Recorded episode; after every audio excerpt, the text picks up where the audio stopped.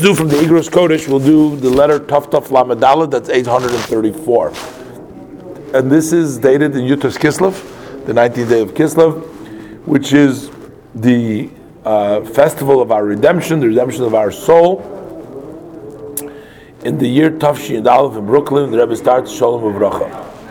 So, uh, so here the Rebbe is answering him on his letter. Is this golden? No.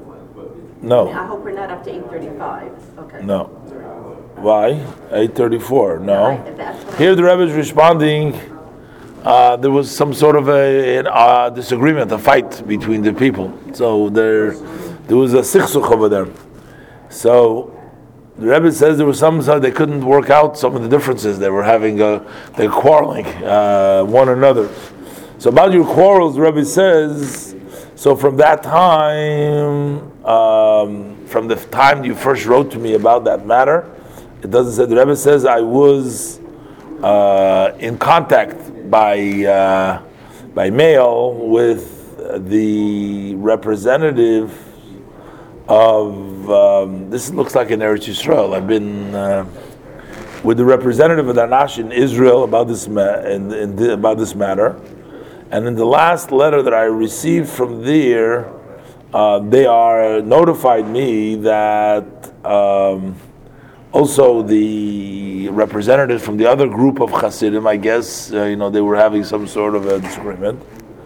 Um, and in a uh, gathering in which you yourself also was in attendance, uh, they came to some compromise. Everybody together had, they agreed that. And I was very, very happy to receive that news, the Rebbe said. And that I am certain that uh, it is true and it is proper this matter that if there is peace amongst Jews in general, especially among Hasidim in particular, especially in Israel, uh, may it be built in very specifically that it's known the extent that people were worried about when there is machloikis, when there's quarreling within Eretz Yisrael.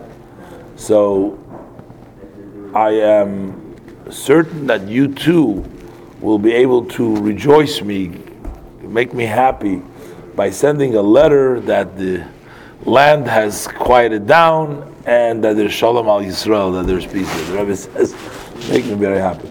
And the Rebbe says, I will conclude with that which was spoken over here during the gathering of Yutas Kislev, that says that HaKadosh Baruch Hu didn't find any vessel that can hold blessings for the Jewish people but peace. Peace is what holds the blessing for them.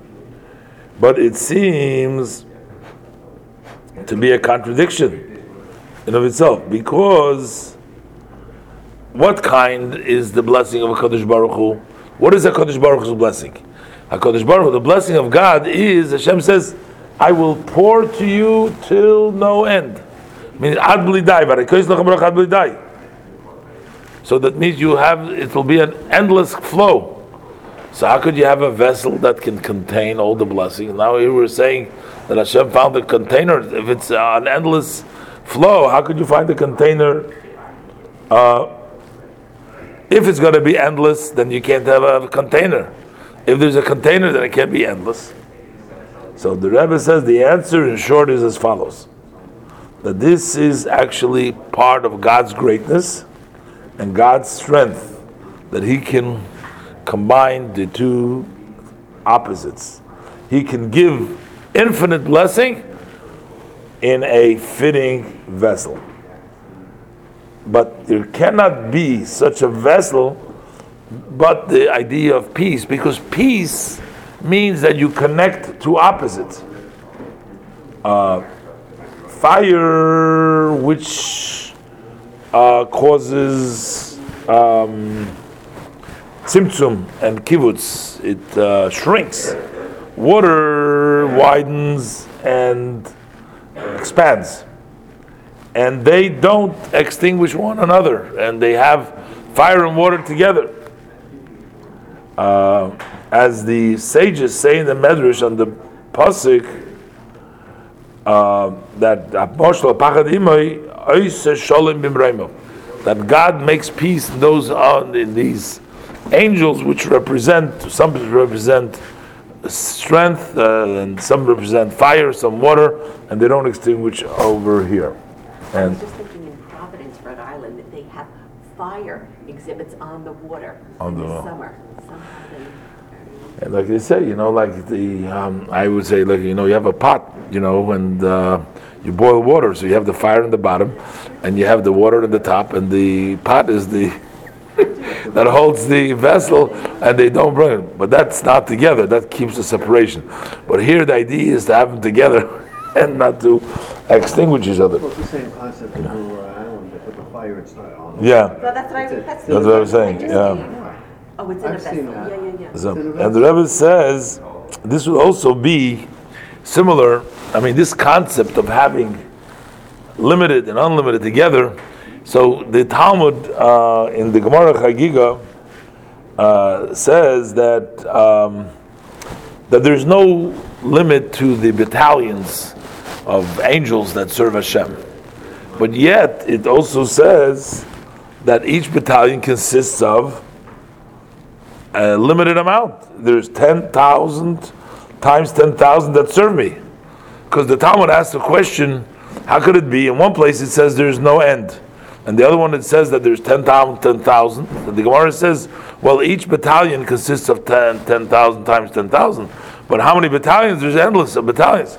But how could that be uh, that you cannot make and brings down also in the in the books of the Chokrim that Tzemach Tzedek brings down also that it's impossible to create infinite from finite matters. You can't have a finite uh, number of soldiers, say, and then have infinite uh, battalions of it because if it's made up from infinity, you can't have infinity from that.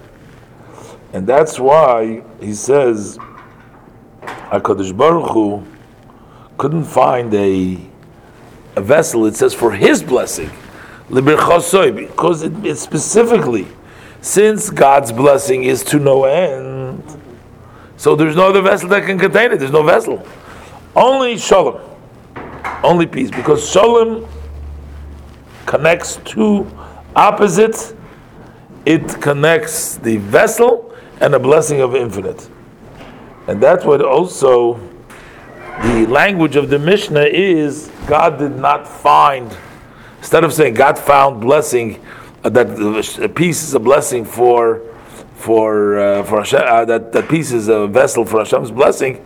It says Hashem did not find a blessing, but why does it start off with the negative, saying he did not find a blessing? Because we're here talking about the. Uh, that really the point is there could be no vessel because we're talking about the blessing of Hashem, which is infinite. So there could be no vessel for it, technically. And it's only that Hashem makes the shalom, which has that special power to create that blessing. Rebbe says, I'm also adding the uh, um, my letter, the general letter that I wrote for Yutas Kislev. I'm going to conclude with the blessing of Aksiv in the study of Chassidus, in the ways of Chassidus, and that will automatically bring also blessing and success in all that's necessary from physical to spirit to spiritual. And the Rebbe says, I'm looking forward to hear good news, and the Rebbe's uh, signature over here.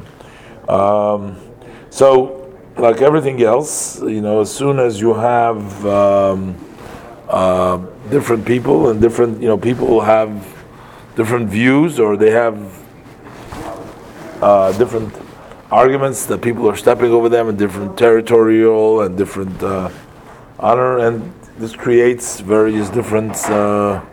Um, I guess more shuls were created from a little uh, quarrel, and then you know some people break off and they Town too? and this down too, yeah. So they break off. They have a little machlokis, and sometimes it starts from from gornisht. You know, it starts from nothing. But then you know, once you get the the ego piece in there and everything, it's uh, hard. But if you um, go l'shem shamayim, if you do for the sake of heaven, then you don't take into account your own personal, you know, feelings, your own personal you. You do what's important, but yet there is laws of Torah, and yet there is the Tanakh is full, you know, and we talked about what was the King Shaul was uh, running after David. Why did he run after David? David helped him. David did so much for Shaul. He saved him. He killed Goliath, and he and he fought against the Pelishtim. Why? Because when the women they would praise, they would say, "Yeah, Shaul is great. He can kill thousands, but David, he can kill ten thousands." So they gave more credit to to David and Shaul. That's all that it took, and, and it didn't matter that Shaul was uh, saved by David many times, and uh, David had many opportunities to um, to take revenge of him or kill him. He didn't do it, but still, it was that thing that bothered him. So you see, uh, in many ways, history didn't change. You know, I mean, we're talking before about advancement in a lot of uh, in medicine technology, but the human uh, nature basically stayed the same, and the same problems we had then we still have today and more. Yeah, and they'll be in the next generation too. The